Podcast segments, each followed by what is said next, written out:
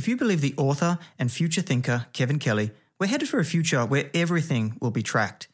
Continuous tracking, including traffic, public spaces, smart homes, grocery shopping, purchase patterns, media usage, web browsing, and so on. In addition to this, is the ability to track aspects of human behavior and physiology. He writes In the last few years, extremely tiny digital sensors that cost just a few pennies have made recording parameters so easy and the varieties of parameters so vast that almost anyone can now measure a thousand different aspects of themselves. This sounds a lot like the quantified self movement. So it's no surprise that Kelly helped found the quantified self movement, where individuals are using this technology to track physiological aspects of themselves, such as diet, fitness, sleep patterns, mood, blood factors, genes. This space is moving rapidly, and Kelly argues that we will soon be able to continuously track a vast range of every individual's physiological state, communicative activities, and geographical location.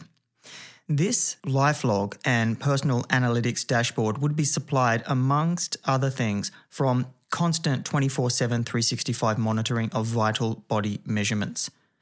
Information like this will create powerful new modes of understanding and modifying our physiological, intellectual, social, and psychological tendencies. We're not far from this future, but how close are we really? What technologies are available today? What's next in line? And for us cycling tech keen beans, how does all of this fit into the world of sports performance? Yo and welcome back to Ride Better Faster, a show about cycling training and racing. I'm Damien Roos.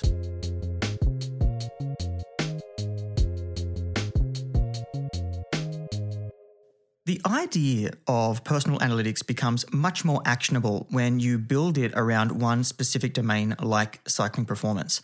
We might be close to the future where warning signals being sent directly from a wearable device to your doctor, but we are nowhere near your power meter telling you how to train tomorrow.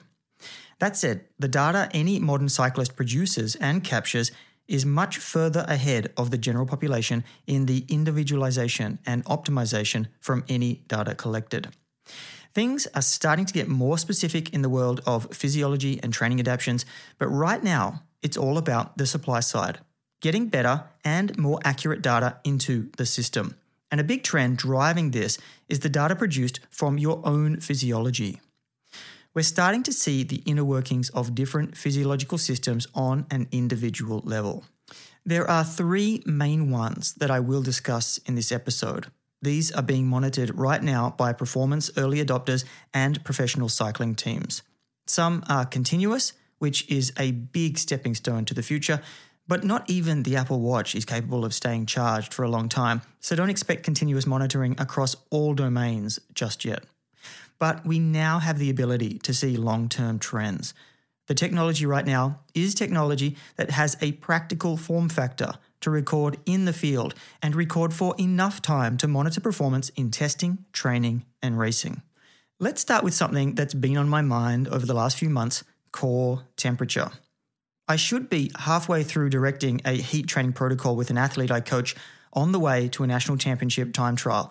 But of course, things change and the athlete changed his focus after winning Zwift Academy. So now my hands on experience has been limited to running through a heat training zone test protocol myself. More on that in a minute. First, let's talk about the core temp measurement technology making it possible. The technology that makes it possible is a new type of thermal energy transfer sensor, specifically designed by the Swiss company GreenTeg. The sensor is mounted in a small unit that clips onto a heart rate monitor and sits on the skin. The sensor is based on the concept of heat flux, which is the rate of heat energy that passes through a surface. Heat flux is induced from temperature differences in a given system, and the induced heat flux always flows from the hot to the cold side. A simple example of this is getting cold feet from standing on a cold floor. Since the floor has a lower temperature than the feet, heat flows from the feet to the floor.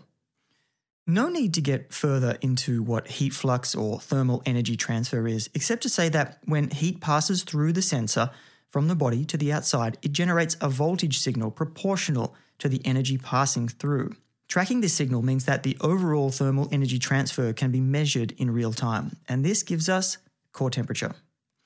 this itsy bitsy sensor makes it possible to get continuous measurements for a few days before needing recharging.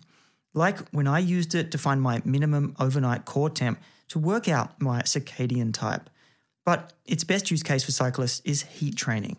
And Core, the company behind it, have been busy putting together some guidelines on heat training to get athletes and coaches used to the measure. This is all based around finding an optimal heat training zone for heat block training, heat training, and heat adaptation training. This is done by a test which I conducted recently. Okay, so we just hit 10 minutes, halfway through the first part, and uh, the core temperature is moving really slowly. It's, it is moving up, but it started at a minimum of 36.4. It's only just now hit 36.88. So you can see it's not a very fast moving metric at all. And uh, I've got a bit of a realization that it's not as easy as just jamming the pedals for a few minutes and seeing it rise. The heat training zone is calculated from the first core body temperature measurement, which was measured at the second checkpoint. It's then simply calculating the zone by minusing 0.5 degrees Celsius to 0.3 degrees Celsius from that figure that you get. An example heat training zone is 38.4 degrees Celsius to 38.6 degrees Celsius. I'm putting together a more detailed investigation and experiment on heat zone testing and training. You can find all this info on Core's website but I'm going to go into more detail and recommendations in Semi Pro Plus. But to wrap up Core Temp, we really are yet to see its full potential. There are a lot of smart people working on it right now to find out how it works in the field and what performance gains can be made from it. Expect this technology to eventually be incorporated into other types of wearables for health and wellness, which is a theme you will soon notice across this episode. Next up is continuous glucose monitoring. And while this may be part of the next wave of monitoring performance obsessives, it's not new to sports performance or to cycling. I stumbled on this as part of the quantified self movement back in 2012. Back then, it was the Dexcom's older 7 Plus units being used by the US women's cycling track pursuit team before London 2012. The solution was a bit clunkier than the sleek units of today, but the team credits its silver medal to continuous monitoring and other experimental data driven products in their preparation. The next phase of continuous glucose monitoring is being led by a company called Abbott, but Dexcom is far from dead and sponsors a pro team, none other than Team Novo Nordisk, a unique pro team that only recruits riders with type 1 diabetes. We're going to talk about continuous glucose monitoring for non diabetics, but learning from the athletes that use this tech for more than just optimizing sport performance is really worthwhile. The team checks their blood glucose with a portable glucose meter and wears a continuous glucose monitor. During a race, they put the continuous glucose monitor receiver in their jersey pocket or mount it to their handlebars, and it provides a graph in real time of their blood glucose levels. For these riders, it's particularly important to check blood glucose levels before, during, and after a race. The riders have also learnt to listen to their bodies and the way they react and feel during a race. They aim for an optimum blood glucose range of 6.6 to 10 millimoles a litre or 120 to 180 milligrams per DL. However, as the team says, it's very important to remember that each individual is different and what works for one person may not work for someone else. Each athlete has their own tailored approach to managing diabetes and exercise. And before we get into how a non diabetic can use continuous glucose monitoring, let's take a quick peek at what the next phase of monitoring wearables will look like in this space. And the trend is going to please those with trypanophobia or even a slight aversion to needles researchers have developed an ultra thin flexible sensor that could be incorporated into contact lenses or on the backs of watches for real time glucose tracking. These wearable glucose sensors are in development, and the research team expects the release of this device will offer a pain free way to measure glucose levels. Another option that has emerged is a 3D printed flexible glucose biosensor that also could be incorporated into wearable systems to monitor sugar levels in sweat.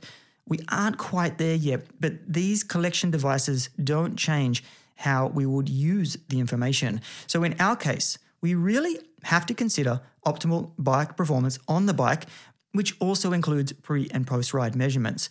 And then there's the health slash metabolic goals, reducing fatigue and building muscle off the bike, for example. So, getting clear on what you want to get from this monitoring is the first thing to nail down. And in my mind, here's the health goal of doing this having blood glucose levels checked once a year by a doctor or a little more frequently with a home finger stick only gives you a snapshot in time. But continuous glucose monitoring forces you to think ahead about everything that you eat and drink. You no longer think of blood sugar levels as static points, they become longitudinal vectors in your mind. Also, since dietary intake has delayed impact, it becomes like playing a game of future telling, which you can get quite skilled at after longer term use of the sensor, with better management and discipline, it should be able to do things like reduce cycles of drowsiness after meals and have much more sustained energy throughout the day. Health in this regard really only then comes down to three main goals. The first one is to minimize post meal increases in glucose levels. The second is to keep glucose levels as stable as possible and minimize swings in glucose throughout the day. And the third one is try to keep fasting glucose in the low end of the normal range. All of this means you're going to try and fit your glucose levels in a sustainable range. So, what are these levels? Well, Levels, another company trying to crack this market, has proposed some optimal glucose ranges. So, here's some examples. Fasting glucose, the optimum goal for them is 72 to 85 milligrams per DL. Pre meal baseline glucose 72 to 90 milligrams per DL. Post meal glucose peak, keeping it under 110 milligrams per DL. And with less than a 30 milligram per DL increase from pre meal levels. And then there's performance goals, which I would lump training also into this category and because all of this is so new, it's difficult to find information about what glucose levels to strive for while riding or racing. We heard that Team Novo Nordisk riders aim for between 120 and 180 milligrams per DL, but I'm not sure how well that translates to non diabetic athletes. Referring back to an interview with Team Novo Nordisk, they say the effect of exercise varies for each individual but it is also influenced by exercise variables such as intensity, frequency, and duration, as well as the types of muscle fibers stimulated. Weather, temperature, altitude, hydration levels, circadian rhythm, jet lag, and adrenaline are also factors that have a direct effect on blood glucose. Each rider develops a deep understanding of how their body reacts so that they can tailor their nutrition and insulin dosage. This isn't the episode to go into detail. Again, I'm going to be doing that in Semi Pro Plus. But overall, figuring out which diet and lifestyle choices will allow you to achieve these goals is an iterative process. There is no one size fits all plan that works for everybody to keep blood glucose in your optimal range. I'm about to embark on this journey myself, and I will record my findings and recommendations in Semi Pro Plus. But the three phases I'm starting out with are number one, observe, number two, modify, and number three, adjust. That will be for all standard meals that I tend to consume and a range of training sessions and how the latest protocols that I've put together in my Max Energy System Guide work for me this would also pair well with the Jumbo Food Coach app, but I'm exploring all of that in Semi Pro Plus. Now we move to sweat testing. Sweat testing is nothing new. Tech companies and biochemistry researchers have long been aware of the possibilities of sweat and have been working on producing sensors that can monitor and interpret the fluid.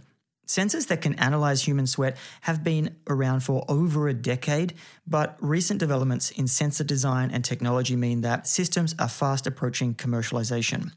Apart from water, sweat contains all manner of other substances secreted from the body, including the waste products that bacteria eat to cause body odor. It's those substances that can help open a window into the body's internal workings. Something like the precision hydration sweat test uses a reading of the amount of sodium you lose every time you exercise. And according to them, this is largely genetically determined and it's relatively stable after infancy. So, in most cases, you'll only need one test in your life in order to understand an important part of the hydration equation. But there are better alternatives being developed for real time hydration status. Advances in materials science, mechanics design, and miniaturized electronics serve as the foundations for emerging classes of thin, soft skin interfaced devices for multi-functional sensoring of physiological status and processes. Netflix and GE Research have been working on a sensor on a disposable wireless patch that monitors dehydration by tracking the volume and the makeup of the sweat. The patch has tiny pathways and valves that can channel sweat into a conduit that contains a sensor. At this sensing site, the sensor is designed to detect sodium or potassium levels, and when that happens, an electric signal is produced and transmitted via Bluetooth. Eventually, this will be programmed to establish a hydration baseline for individuals. Every person has a slightly different electrolyte balance and sweat rate, which the patch will pick up over time.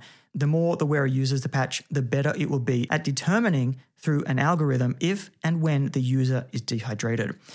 And I actually just read a research article published in December 2020 on a study done with a patch across different sports in the field. The first author is from the Gatorade Sports Science Institute, which makes it interesting. And this looks like the next product that could make its way onto athletes' bodies to give real time feedback on sweat rate and inform hydration strategies in real world settings. So, why is it important to measure sweat rates and sodium content? Basically, hydration and replenishment. Personalized hydration solutions can be prescribed based on the individual's sweat rate and composition. Because, as mentioned, sweat contains salt, which contains sodium. So, the more you sweat, the more sodium you lose. And prescribing a specific hydration product ranging from a sodium low of 250 milligrams to a peak of 1500 milligrams, this can be adjusted by pre made bottles or carrying electrolyte capsules with you. It doesn't stop with hydration either. The next phase of sensors are being developed to analyze your stress level by measuring cortisol in sweat. The electronics and materials science behind sweat sensors may need some refining, but it does offer a future where areas we haven't even thought about yet can be measured and help athletes adapt to their training better. And while we're talking about the next generation of wearable sensors, let's talk about how this will play out. I'm sure you have this sense that there are teams of researchers everywhere developing sensors for specific use cases, like performance in sport. But similar to where we are with artificial intelligence, the technology is only focused on doing one job well. The innovators are coming up with new ways to capture data and are then peddling these new sensors to existing companies like Fitbit to incorporate them into their wearables. Others are developing them as standalone units with a unique measurement and then adding a standard suite of complementing measurements. Take example Mezoo's HiCardi ECG. The device's main selling point is one channel ECG, but then you also get heart rate, body temperature, respiration rate, and body position. The system is made up of three elements a lightweight wearable ECG tag, a smartphone app, and a cloud based platform. As Kevin Kelly has predicted, the parameters will be so vast we will be able to measure a thousand different aspects of ourselves. But how does all of this come together? At some point, there will need to be some type of consolidation of the technology to minimize the devices and the platforms that process the data you can see that the big dogs like Apple would be trying to use their platform to control this integration. I honestly don't know how this plays out, but it's something that will happen in, I'd say, the next five to 10 years. The first stages of this are being created now, even though there is still a long way to go. We're seeing ways to build a personal analytics dashboard or a team analytics dashboard by plugging in third party hardware and data channels. I'll get to an example in a moment of a company that's doing this, but I just can't shake this feeling that even though we're still missing the actionable part of the equation, meaning how to use the data to make real decisions with real measured outcomes, right now it's about presenting the data in a user friendly way for humans to make decisions. I feel like all of this will be eclipsed by a covert project that will revolutionize all of this. But let's step back to the present moment and a dashboard being used by the Pro Peloton to collect data from all of its riders.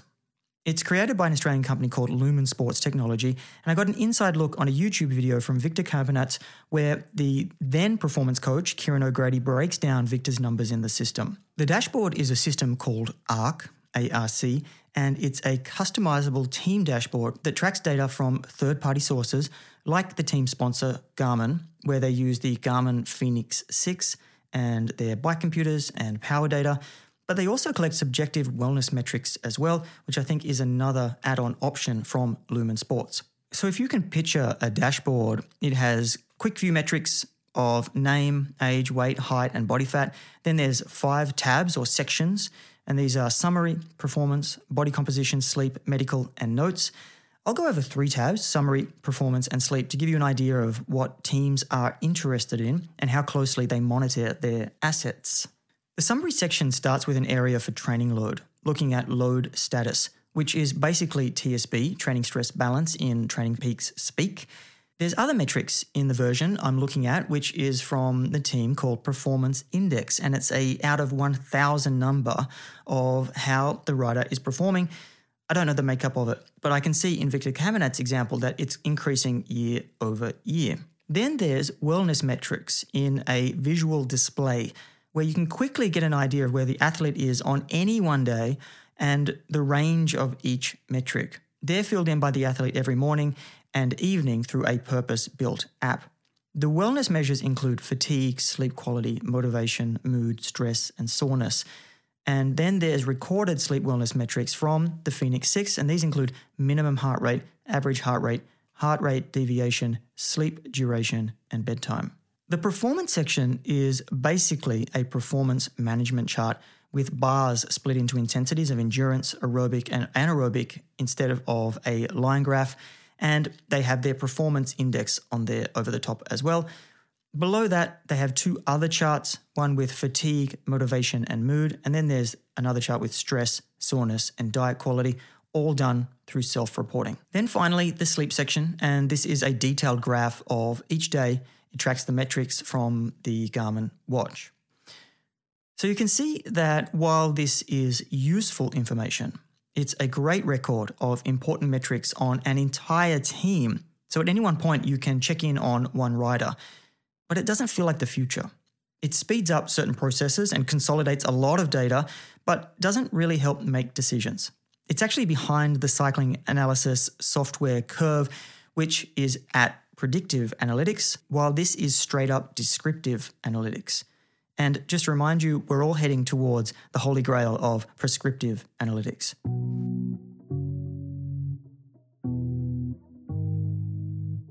So, this is where that gap is, where hopefully we will see something in the future that uses all of this information to make real decisions, but it's simple. It's really simple plug and play.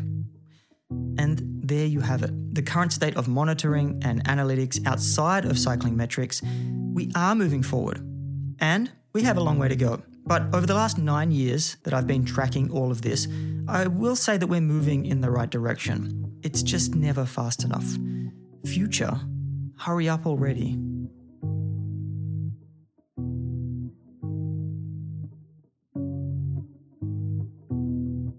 It's time, once again, for The Chaser, this segment of the show where I talk about something that is probably unreleased, untested, or has nothing to do with cycling. And this time, some shockingly good shorts.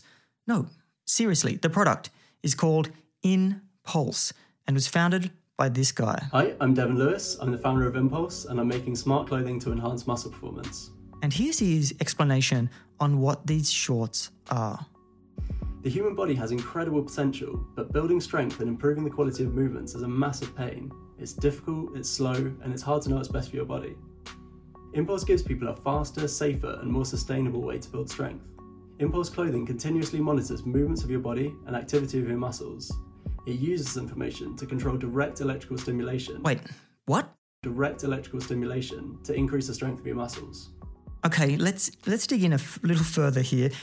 The sensors in the shorts monitor muscle activity, sending information to an AI tool within the shorts that calculates which muscles need stimulating. And finally, electrical impulses are delivered to the muscles via a network of wires in the fabric. This is about controlling our muscles more precisely and contracting them more strongly if they are stimulated directly with electricity rather than just doing it naturally. In some ways, it's a simple method of monitoring and controlling movement, much like some of the systems that are being tested now to keep you in a time trial position with haptic feedback when you move out of the optimal position. Instead, there's a lot more going on within the muscle and how it relates to certain movements, and then adjusting under optimized muscles to increase muscle level, including imbalances. And the benefit of all of this muscle activation and engagement, I can see glute activation being number one on the list for cyclists. Actually, come to think of it, this would be useful for squats or movements that cyclists don't do regularly more than everyday cycling. But definitely identifying issues or coming back from an injury would be my first use cases. But how about an activation pattern for different types of skills like sprinting, where the muscle activation sequence and individualized percentage is mapped out and helps you refine the position as much as the muscle activation used. It sounds like a pretty sexy way to learn new skills. And while it may sound scary being zapped, apparently the technology is completely safe with no chance of electric shocks, where the electric current feels more like a tingling sensation. In terms of the actual product, what's included, well, it hasn't been released yet. This is slated for release in April 2021. From the materials I've seen, it's a pair of Nicks, not bib Nicks or bib shorts, mind you. And then there's an app and even a dashboard that shows percentage of left and right muscle activation in the quads and hamstrings, as well as a visual chart of these two across the 360 degrees of a pedal cycle then there's total muscle activation expressed as a percentage of the entire session and current usage, as well as a breakout of quads, hamstrings, and symmetry. Also, a bunch of common metrics like speed, cadence, slope, elevation, acceleration, and a couple of new ones that I don't have any more information on muscle capacity, muscle ratio, and then there's stimulation, which I'm assuming is the percentage of zappage. All up, I don't expect it to be seen at races. But following along the progression of this technology will be worthwhile to see how the consumer product rolls out, especially because it seems like a set and forget system or a system that will control you and you don't need to do anything about it except ride and just avoid getting buzzed too much. But anyway, I'm starting to waffle. Ride Better Faster is written, hosted, and scored by me, Damien Roos. You can check out our membership program, Semi Pro Plus, where you save time and expand your coaching knowledge head over to semiprocycling.com forward slash plus. That's semiprocycling.com forward slash P L U S. Until next time, ride well.